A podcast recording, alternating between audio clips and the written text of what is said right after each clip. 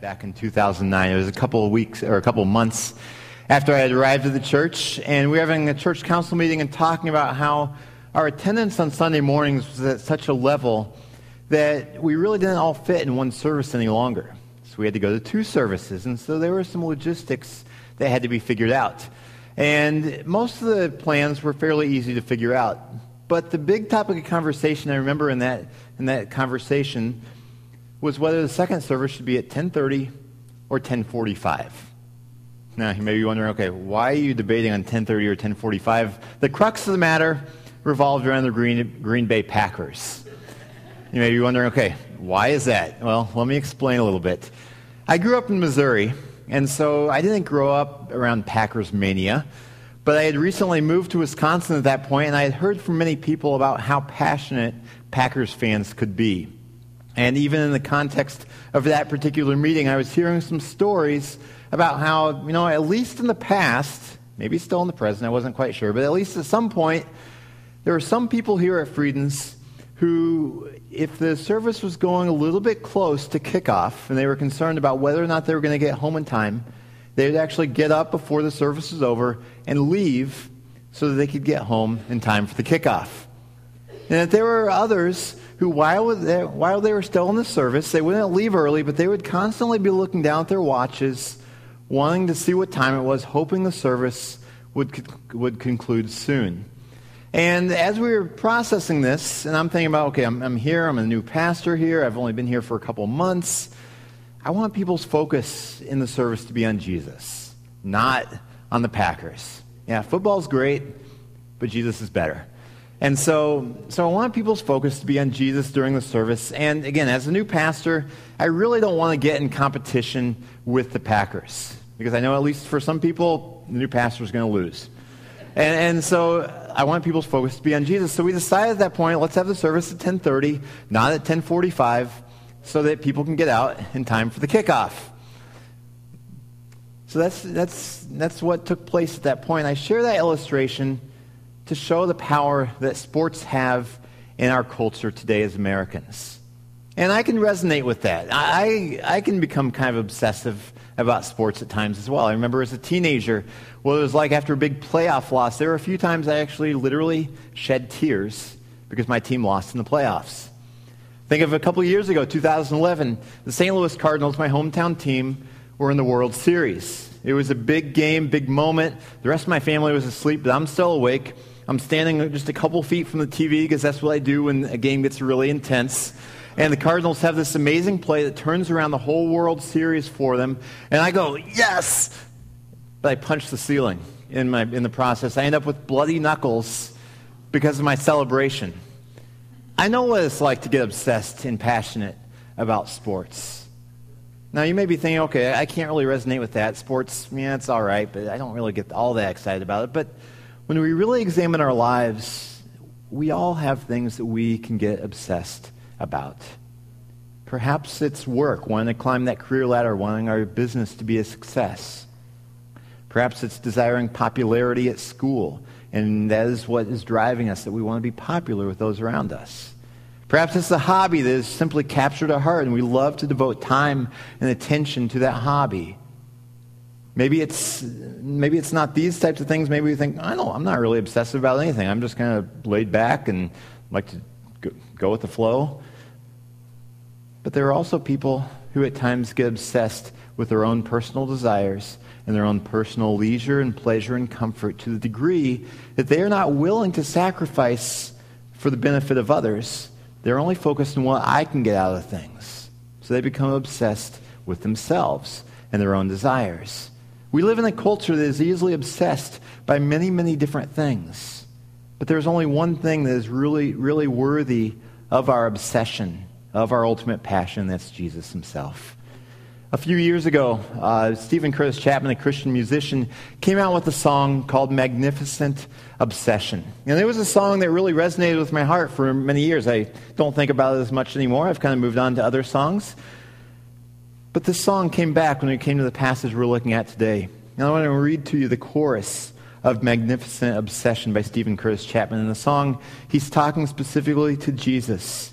And he says, You are everything I want. Jesus, you are everything I need. I want you to be my one consuming passion. Everything my heart desires, Lord, I want it all to be for you. Be my magnificent obsession. And this resonated with me because I love this, this heart cry to know Jesus, for him to be that one consuming desire, that one passion that trumps all others.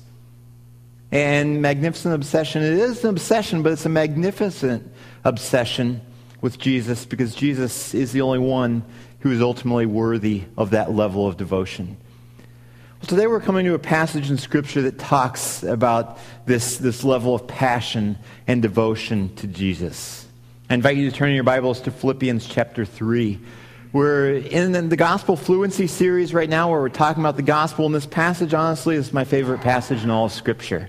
I was telling someone else this morning that, um, that approaching this passage this morning, is, I, I, had kind of the same feeling that I feel like for a Christmas Eve service or an Easter service. Just a service that kind of gives me the jitters a little bit. I feel like it's um, more significant in a way than normal Sunday morning services, but that's how I feel about this passage.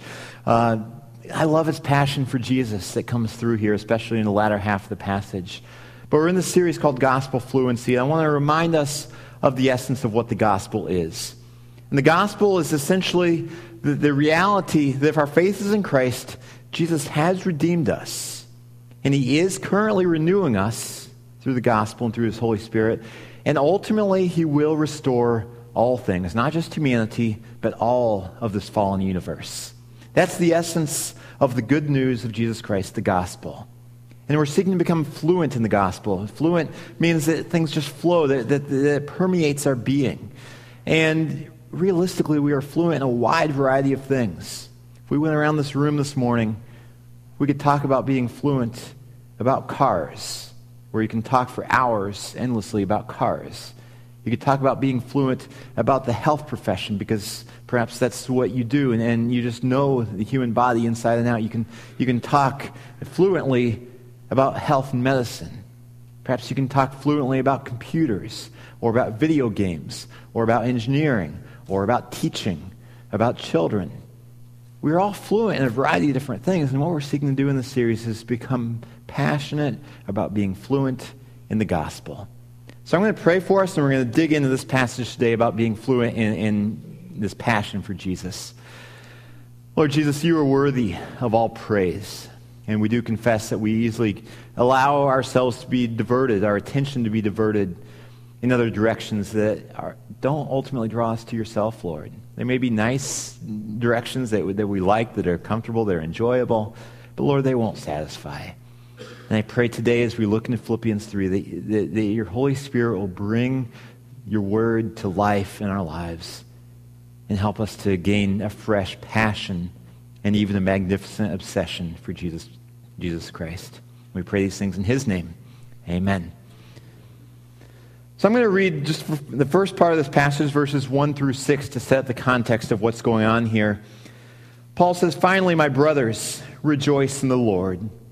It is no trouble for me to write the same things to you again, and it is a safeguard for you.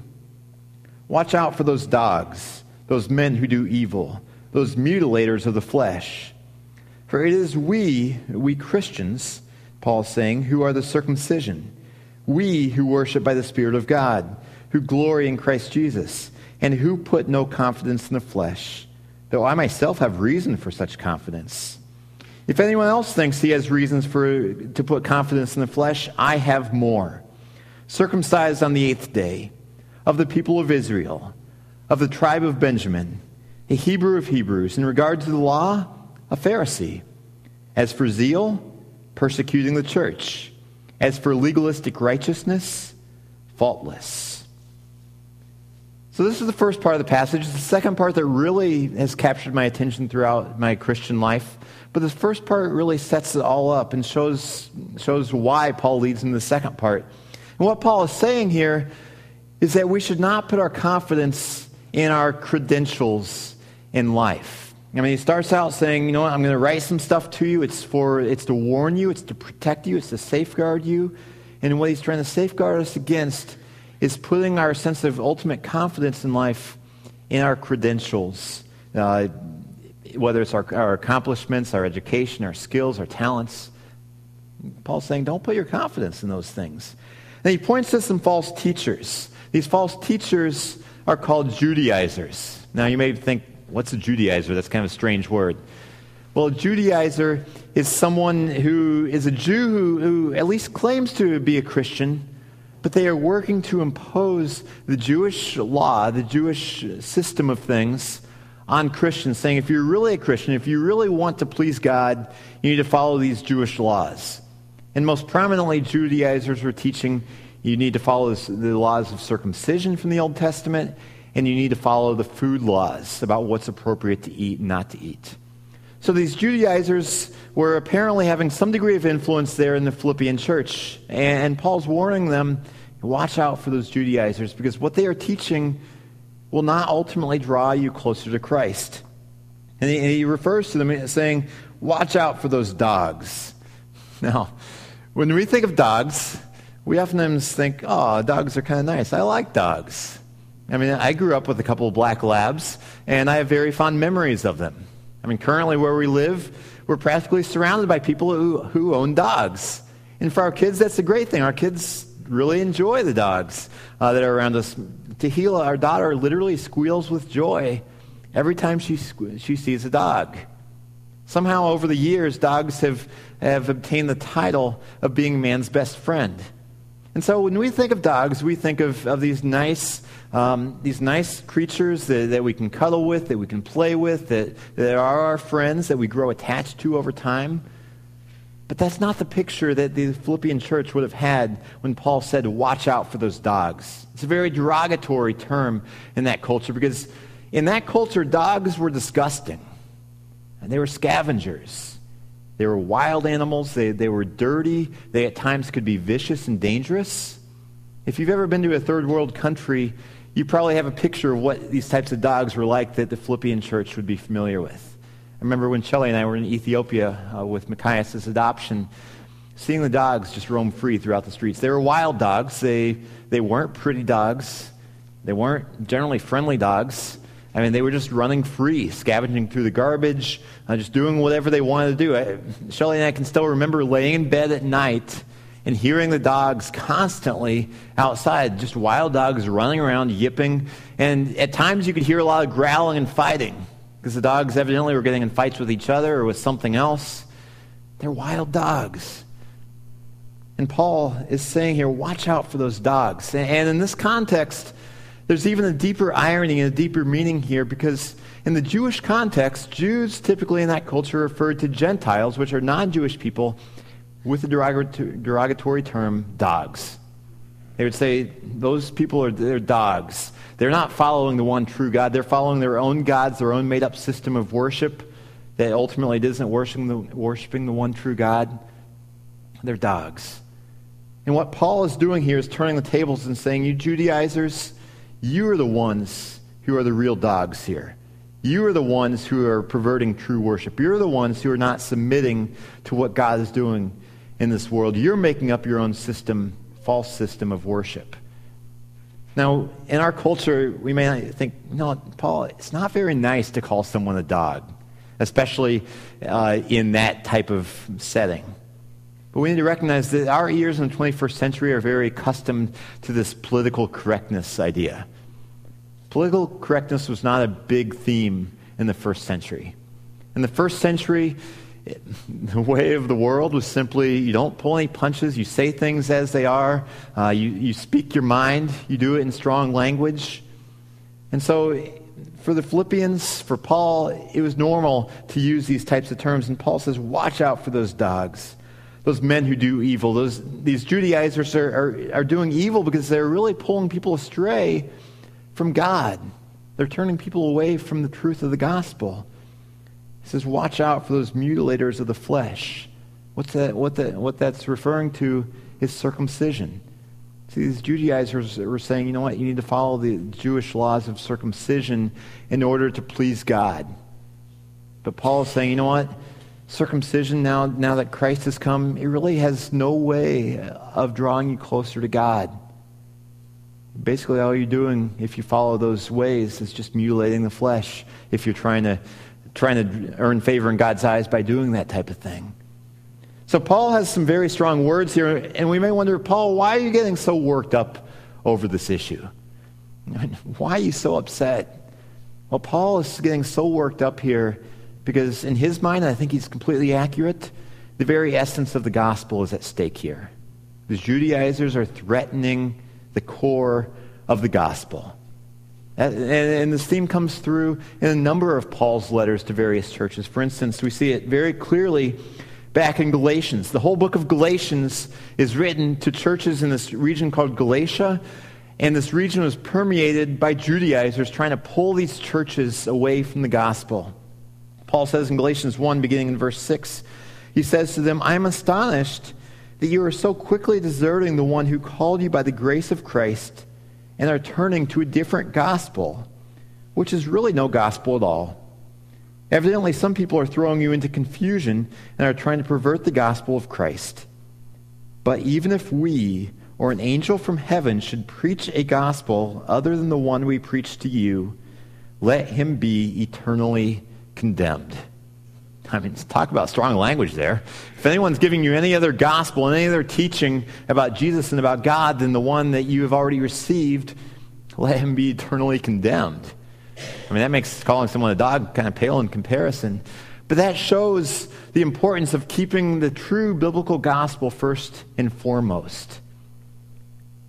Now, Paul moves on this passage to talk about how um, gospel people, when you really have the gospel, then you are truly a part of God's people. Verse 3 says, For it is we, we Christians, who are the circumcision. Really, what that's referring to is basically we are the ones who are ultimately in God's team. We are the ones who have his favor through the gospel. It is we who worship by the Spirit of God, meaning the Spirit is working in this world, and we are the ones who are submitting to what the Holy Spirit is doing. It is we who glory in Christ Jesus. Now, you think there are many different things that we can obsess about in this world, many different things that we can brag about and, and boast in. But Paul is saying that as Christians, as gospel people, we're not called to brag on our accomplishments. We aren't called to brag on the Green Bay Packers. We aren't called to brag on all these other things. Our ultimate boast, our ultimate bragging should be about Jesus that we should brag and boast in Jesus' perfect life that he lived. That we should brag and boast about his death, that he died to pay the penalty that we deserve for our sins. That we should brag and boast because Jesus has defeated death and sin and he's been resurrected.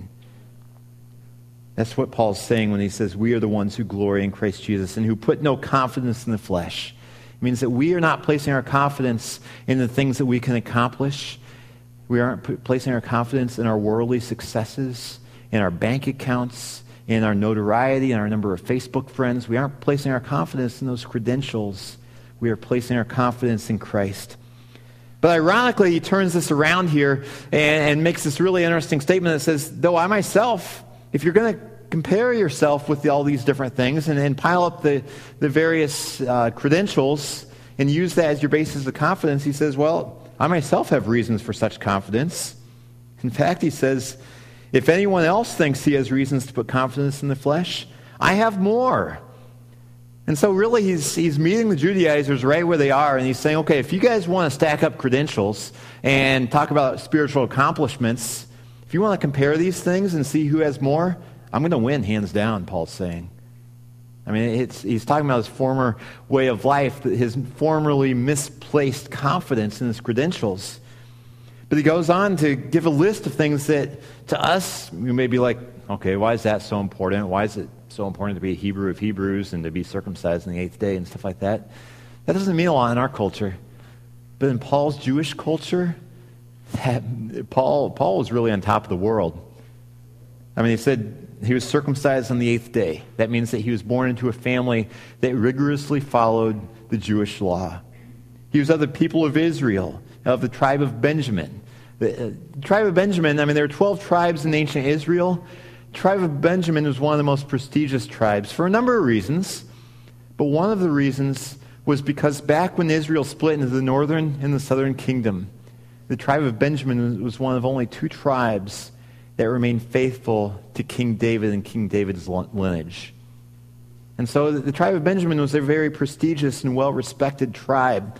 Paul's saying, I was a Benjamite, Benjamite there. I was a Hebrew of Hebrews. Hebrew was the language that the Jewish people spoke, it was, it was how they described their culture. He's saying, I was a Hebrew of Hebrews, that he was fully uh, brought up in the Hebrew way of life. He was educated as a Hebrew, he knew the Hebrew language. I mean, he was deeply steeped in Judaism and in Hebrew ways of life. He says, In regard to the law which the Judaizers hold so high, I was a Pharisee. The Pharisees are a group of Jewish leaders who were very highly regarded for their strict devotion to the Old Testament law, to the Jewish law. That they upheld it very passionately, they knew it very intimately. They were held to be very godly people in that society. And Paul says, I was one of those people. I was a Pharisee. And in that context, that was a good thing. As for zeal, Paul says, I was persecuting the church. He wasn't just passive in how he was living out his Jewish faith, he was passionate about Ju- Judaism. And, and when this, this Christian church came along, this was definitely before his conversion, obviously. When the Christian church came along and began to threaten uh, the Jewish leaders of that day, he, he went out and struck back. He began to persecute the church systematically, arresting Christians and even having Christians put to death. He was zealous for the faith. As for legalistic righteousness, Paul says he was faultless. Now, Paul here was not saying that he was perfect, that he was absolutely sinless. Another way to translate legalistic righteousness is saying righteousness according to the law.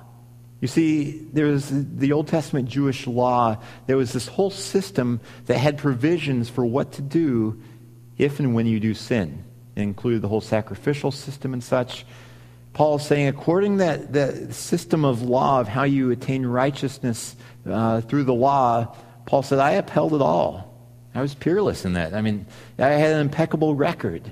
You couldn't hold anything against me. I was faultless in that. So Paul is saying here that, you know what? If you really want to get into a debate about your credentials and about putting confidence in the credentials, I could win hands down that sort of debate. But Paul a, a significant change has taken place in Paul's life. And it's the gospel centered change. The gospel is soaked into his life. He has come to Christ. Back in Acts chapter 9, you can read about that. And a change has taken place. I want to get to verse 7 through 11 now, which this is literally my favorite passage of Scripture. The, the rest of it so far has just set it all up. Paul says, Okay, I had all these things going for me, but Whatever was to my profit, I now consider loss for the sake of Christ. What is more, I consider everything a loss compared to the surpassing greatness of knowing Christ Jesus my Lord, for whose sake I have lost all things. I consider them rubbish, that I may gain Christ and be found in him, not having righteousness of my own that comes from the law, but that which is through faith in Christ, the righteousness that comes from God and is by faith. I want to know Christ and the power of his resurrection and the fellowship of sharing in his sufferings, becoming like him in his death, and so somehow to attain to the resurrection from the dead. So Paul here is talking about his new obsession in life. I mean, he used to have a lot of great things going for him in the Jewish way of life, but then he met Jesus, and he has a new magnificent obsession. Now, what Paul is doing here is basically kind of putting on uh, the, the, the hat of an accountant. He's saying, okay, I have a ledger sheet here, a ledger sheet showing profit and loss in my life. Now, I had a lot of things that were on the profit side. Uh, if I were to, to count them all up, I mean, it'd be a lot of things. Okay, I'm a, I'm a true Hebrew. Um, I'm a Pharisee. I'm very zealous for my faith in Yahweh. Um, I, I, I, was rising very quickly in the Jewish world. Paul says elsewhere that he was rising uh, well beyond his other peers in Judaism. I mean, he had a lot of things going for him. He was trained under Gamaliel, who was one of the primary, uh, foremost rabbis uh, and, and Jewish leaders in that time. I mean, he was, Paul was at the top of the heap for the Jews of his age. He had a lot of things going for him. But he said, Whatever was to my profit, I now consider loss for the sake of Christ. He's transferring everything, that all his credentials that were over in the profit side of this ledger sheet. He's now saying, you know what? Compared to knowing Christ, they are loss. They don't matter to me anymore in comparison to knowing Christ. I mean, picture this. I mean, completely non spiritual illustration. But picture that, okay, you don't have much food in your house. You, aren't, you don't feel like making a meal, so you decide, okay, I'll just have a microwave meal, microwavable meal for supper tonight. So, so you're getting ready to eat your microwavable meal. And you know what? Microwavable meals, they've come a long way through the years. So they're, they're not that bad anymore. I mean, I eat them sometimes when my kids are eating all the leftovers.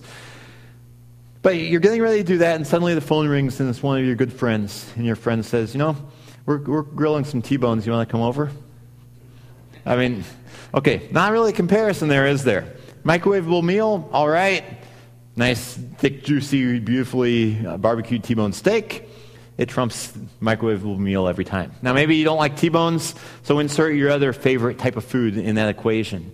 But it's a comparison that, you know what, you had something that was decent, but compared to that decent thing, this other thing is so much better.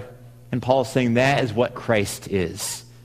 I consider everything a loss compared to the surpassing greatness of knowing Christ Jesus, my Lord, for whose sake I have lost all things. Paul goes on to say, I consider them rubbish. Now, rubbish is a word that we don't use much in our culture. I don't remember, I don't know, have you all ever used the word rubbish? I mean, David's shaking his head. He probably used it just for fun somewhere. Um, he's shaking his head again. Um, I mean, we may use the term garbage. Rubbish isn't a word we use much, and actually, it's a pretty weak translation of the Greek word there. The word is more along the lines of dung or excrement. We don't really use those words much either. Poo. The actual Greek word there is even stronger than that. It's a four letter word that I'm not even going to say here because if I did, I'd be getting a lot of emails saying you shouldn't have said that. But it's a very strong word, and Paul's saying that compared to knowing Christ, all these other things, even though they might be decent things in and of themselves, compared to Christ, these things are like that four letter word that's like, like poo. Uh, I mean, that's, that's the comparison. Those are decent, but Jesus is so much better. Magnificent obsession. And Paul goes on to just, he, he can't help but expanding on the greatness of knowing Christ. He wants to gain Christ. I mean, that's putting Christ over in that profit side of the ledger sheet. He, he says he, he, he longs to fully experience this righteousness that only comes through faith in Christ, not by works, not what the Judaizers were teaching, which perverted the gospel. He wants to fully experience the righteousness that, comes from God through faith. He wants to know Christ better. Verse 10, he wants to fully experience the power of Christ's resurrection, fully understand the depth of what Christ's resurrection means. He, and even when Paul suffers, he says he's excited about the fellowship of sharing in Christ's sufferings. I mean, this is something that's very paradoxical. But Paul is saying, you know what? Even when I struggle, even when I suffer, even that can help me grow closer to Christ as I depend on his grace. And, you know, Paul, he endured a lot of suffering for the name of Christ, a lot of beatings. And as he did that, it helped him identify with the physical, excruciating pain that Christ felt when he was beaten and crucified. So even Paul's sufferings, even that is a conduit for helping him know Christ better. Whatever was to my profit, I now consider loss for the sake of Christ. What is more, I consider everything a loss compared to the surpassing greatness of knowing Christ Jesus my Lord. So we come back to this topic, as we always do in the series, to the topic of gospel fluency. Now, we obviously saw earlier how Paul is pushing back very hard against people who want to pervert the gospel, and that, that's the right thing to do. I mean, maybe we don't call them dogs, um, but, but we still need to make sure that we are holding firmly to the true gospel. But in terms of gospel fluency, one of the things this passage does, it makes the gospel very personal for us. And we may feel like, okay, Paul's kind of stepping on our toes here. Pastor Brandon's kind of stepping on our toes here because it's getting down to the core of our sense of being. The gospel here in this passage is getting down to the core of our sense of identity, our sense of success, our sense of meaning and purpose in life. But that's what the gospel is intended to do. It's not meant just to be intellectual head knowledge that we can quote, that quote that I put up there earlier about the gospel being that Jesus has redeemed us and is renewing us and stuff like that. The gospel is meant to soak down to the very core of our being. And Paul shows here what it looks like when the gospel does become the most important thing in our lives. One of the things we see in this passage is that, is that the gospel changes the way that we view our credentials in life. We all have credentials that we may look to for a sense of worth or a sense of purpose or a sense of identity. I know for me, I, have had that a lot of different times in my life. I, have I've never actually written this list, but I have this mental list that, especially in the past, but still at times I have that come to my mind of, uh, of school accomplishments or of athletic accomplishments or of awards I've received or of even ministry things that I've done that have gone really well. And it's easy to want to build our sense of identity on those types of things. But Paul is saying, you know what? Those things, they may still be decent things, but in comparison to knowing Christ, Christ is so much better. So we change our perspective on those credentials. Now, it doesn't mean those other things are worthless.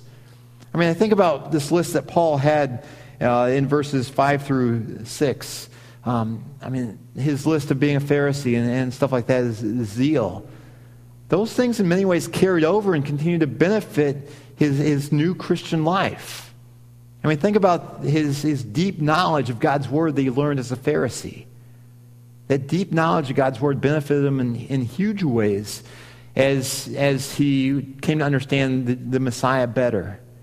In huge ways as he taught in churches, as he wrote letters as he uh, discussed the gospel with Jews in various synagogues. That knowledge still came in handy, but he was no longer defined by the amount of knowledge he had. That wasn't his identity any longer. The zeal that he had, he certainly kept that zeal. It, it was focused in a different direction now. But he was still incredibly zealous, but now for the gospel. I mean, the training that he received uh, under Gamaliel and, and in other Jewish settings enabled him to learn to, lo- to reason very logically so that he could even um, share the gospel in a relevant way with professional philosophers in Athens. So, so many of these credentials that he already had were still a part of who he was and were still beneficial, but they were redirected. Now, rather than being used for his own benefit, for his own pride, he was now using them uh, for the sake of the gospel, submitting them to the lordship of Christ. Now they were put in their proper place, and it should be the same way for us. That, that we should that the gospel should ultimately be our identity rather than looking at those credentials as our identity in life. The gospel fluency also shows us that only Jesus can satisfy. Only Jesus can satisfy. That's why Paul began this passage in verse 1 saying, Finally, my brothers, rejoice in the Lord. Rejoicing in the Lord is the only source of true joy and true satisfaction. Everything else in this world will ultimately let us down. I mean, think about it. If you put your sense of, of satisfaction and joy and purpose in money or in possessions or in success, in power, as you begin to accumulate it, you will gain a desire for more and more and more. You look over and over in our society, people can never get enough of that stuff. You put your sense of success and identity in beauty or in having a chiseled physique or in athleticism or in sexual appeal, you're going to find a time that you're going to turn 30 one day. That might be a wake up call. Then you're going to turn 40, and then you're going to turn 50, and you're going to realize that your body over time is beginning to break down. As hard as you work, you don't have the same look or the same visual appeal that you once had. Those things don't satisfy. I think about what Pete Briscoe shared in the video about being the best. There's something, that the pursuit of being the best or the pursuit of goals is oftentimes very, uh, very fun and encouraging. And, I mean, the anticipation of those goals, it's intoxicating at times. And when you actually achieve your goals or achieve being the best for a moment, it can be such a joyous feeling, but then tomorrow comes. And you have to go out and reprove yourself again. You have to up the ante and get more and more and more. There's nothing in this world that can satisfy us apart from Jesus Christ. I mean, it's, it's all these other things, they're basically like fool's gold. That on the surface, they look nice. But if you go and take fool's gold in and try to trade it in, cash it in for money, you're going to find out, you know what? It's pretty much worthless. Looks nice, but it can't satisfy. It doesn't carry ultimate worth because only Jesus does. And finally, gospel fluency convinces us that the best part of the gospel is knowing Jesus. The best part of the gospel is not simply going to heaven and being reunited with loved ones who also knew Christ. The best part of the gospel is not just having peace or joy or satisfaction. The best part of the gospel is knowing Jesus Christ. Paul says, Whatever was to my profit, I now consider loss for the sake of Christ. I consider everything a loss compared to the surpassing greatness of knowing Christ Jesus my Lord. Knowing Jesus is the best, most important thing of all. Now, in terms of how we grow in this view of Jesus, of treasuring Jesus in this way, we have to address what could be called our affections. Affections is kind of this old school word that simply talks about those things that our heart is drawn to. Jesus himself said that wherever your treasure is, there your heart will be also. So we need, to address where is our heart? And sometimes um, we need to, as we look at where our heart is being drawn, we may need to say, you know what, I need to let go of that thing a little bit because it's competing too strongly for my affections for Jesus. I'm that way with fantasy football. Um, I played fantasy football for the first time back when I was in seminary. It was not just, uh, it was an addiction. It was an obsession for me. I wanted to be the best. I wasn't, but I still tried. And it was amazing how many hours I poured in to studying uh, what players I should pick up off the waiver wire, how, who I should play that particular week, how the other teams in the league were doing. It consumed so much time and so much emotional energy. I have not played it since. I still get invitations pretty much every year. It's still tempting for me to want to play. I'm hoping that someday I can still play again, but then I can do it out of simple enjoyment without being possessed by it. Because that's what an obsession does it possesses us. And so for me, I've had to make that intentional choice. So, you know what?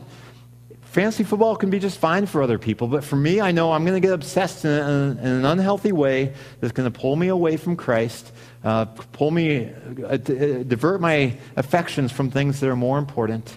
And so I just need to let go of that thing.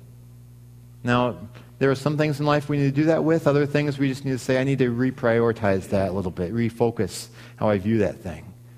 And ultimately, we need to focus on those things that increase our affections for Christ. I mean, think about it. What activities increase your passion for Christ? What activities help you treasure Christ more? I mean, for me, it's things like writing out my prayers in a prayer journal is a daily thing that helps me to, to treasure Christ more because it keeps me in constant conversation with him. There are certain passages of Scripture, like Philippians 3, that helps me when I read it to treasure Christ more. There are certain books. I love to read books. A lot of books I read are either for enjoyment or for education, but there are some books by some Christian authors that don't just educate me, they actually lead me to worship, where, where it just helps me fall more in love with Jesus and get more excited about him. Books by people like John Piper or Tim Keller or A.W. Tozer. And, and so by reading those books, it increases my affections for Jesus. And what is it for you? I think it's important that we all identify those things that help us to treasure Jesus more and to prioritize those types of activities in our life. John Piper, uh, one of the authors I just referred to, said that God is most glorified in us when we are most satisfied in Him. That our satisfaction in Jesus, our, our passion to know Jesus better, is where God is most glorified in us. It's a really cool thing. I think back to a number of conversations I've had in recent months with people here at Friedens, and it's so encouraging to see just this church family and individuals in this church family growing in their passion for Christ and for making Christ known. And my prayer is that we will be growing in that more and more and more. And ultimately, that we all will be able to say with integrity, I consider everything a loss compared to the surpassing greatness of knowing Christ Jesus, my Lord. Let's pray. Lord Jesus, we thank you that you are a source of ultimate joy, ultimate satisfaction, and even righteousness, Lord, because there's nothing that we could do on our own to earn your favor to earn salvation, but you have accomplished it for us. All we have to do is come to you and surrender by faith. Lord, we look at the world around us and we see so many things that, that are hard or that let us down. We look at the government and you know what? It's easy to put our hopes in what the government's doing, to let our emotions rise and fall with the government. But Lord, we recognize that that's not our ultimate source of hope. We do pray for our United States government that the leaders will look not only to their own interests, but also to the interests of others. And that they will honor you in their attitudes and their actions and their words and, and in their decisions. Lord, we think about the realities of life and death. We lift up Maxine Schwinn and Ray and their whole family as they grieve the loss of Maxine's mother this last week. God, we pray for your comfort in their lives. Thank you, Lord, for the hope that you give us in Christ. Thank you that when we are in heaven, that we are ultimately with him, never to be separated, Lord, face to face. Lord, we pray that we will give ourselves fully to you out of worship, out of love, out of praise, Lord. May you be glorified in us. In Jesus' name, amen.